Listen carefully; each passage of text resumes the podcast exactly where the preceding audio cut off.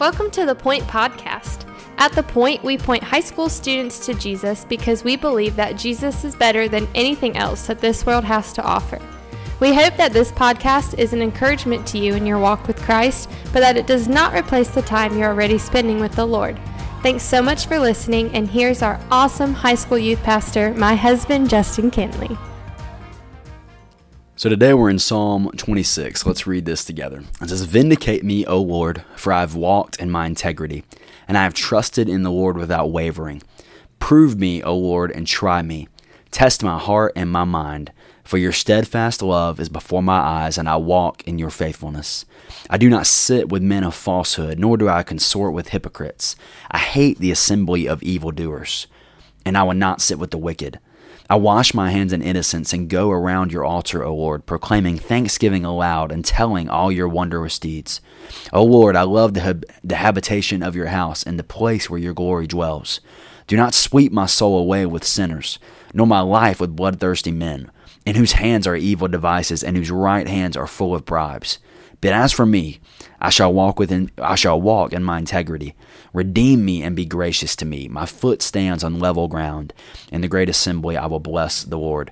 You know what's so um, just an encouragement to me here is there's such a desire for integrity from David here that I, I, I just love it. Right? There's such a desire for him to, to have integrity. I mean, he's talking about I don't sit with men of falsehood. I don't uh, consult with hypocrites. Right? I just I, I want to be such a man of integrity where people look at me and, and if a rumor was spread about me or something was happening that people would be able to look at the rest of my life and based on the way that I live my life, they would say, no, absolutely not, because David is just setting himself apart from everyone else here.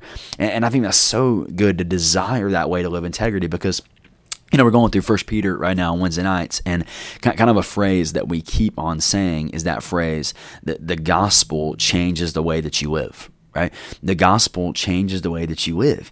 And, and, so, man, the, the gospel should change the desires of my heart. And and I, I, think it's a good question to ask here in light of Psalm 26 today is, man, man, do I really desire to walk with the Lord in integrity? right? I mean, to remove myself from um, from evil people, from to remove myself from wicked circumstances. You know, I think I think so many times when we when we sin or when we fall into um, maybe when we make a wrong decision, you know, most of the time, the the worst decision that we makes that we make is um is kind of coming on the hinges of previously poor decisions that we made, right? So so you might be thinking about something in your life that was a really bad decision you made. Well, likely before that, you made some decisions that didn't seem very harmful. Maybe you surrounded yourself with a certain group of friends, or you surrounded yourself in a certain situation, and it didn't seem that bad. But but in walking with those people and in those areas, it led to something pretty major, and it led to something that was actually really, really serious. And, and I think, man, I, I, sit there and I look at the psalmist here and I look at David, and he's just saying, man, I want to walk in integrity. I, I, want to walk in a way that, that I don't trip up like that and I don't fall short like that. Now, what, what's ironic here is we know that David does fall short, right? That, that David does fall short with Bathsheba, and, and then he falls into sin with her, and it's a it's a pretty bad moment in David's life. Um, but still, I think the prayer here still applies to us. The prayer is still something that we should pray, and ultimately we can look and rest in Jesus in those moments when when we don't live out in integrity, in those moments when we do fall short, that we can rest in the grace of God. That God is still able to use us. That God still saves us. Right? All all of these things. But I think that's the question we have to ask today: Is man, do I really desire to walk with the Lord in integrity? Do, do I really desire to live a life that's shaped shaped and molded and really changed by the gospel. And if that's not your desire today, man, I pray that you'll make it by the end of this. Thanks so much for listening. The Point is a ministry of First Baptist Church Indian Trail for high school students.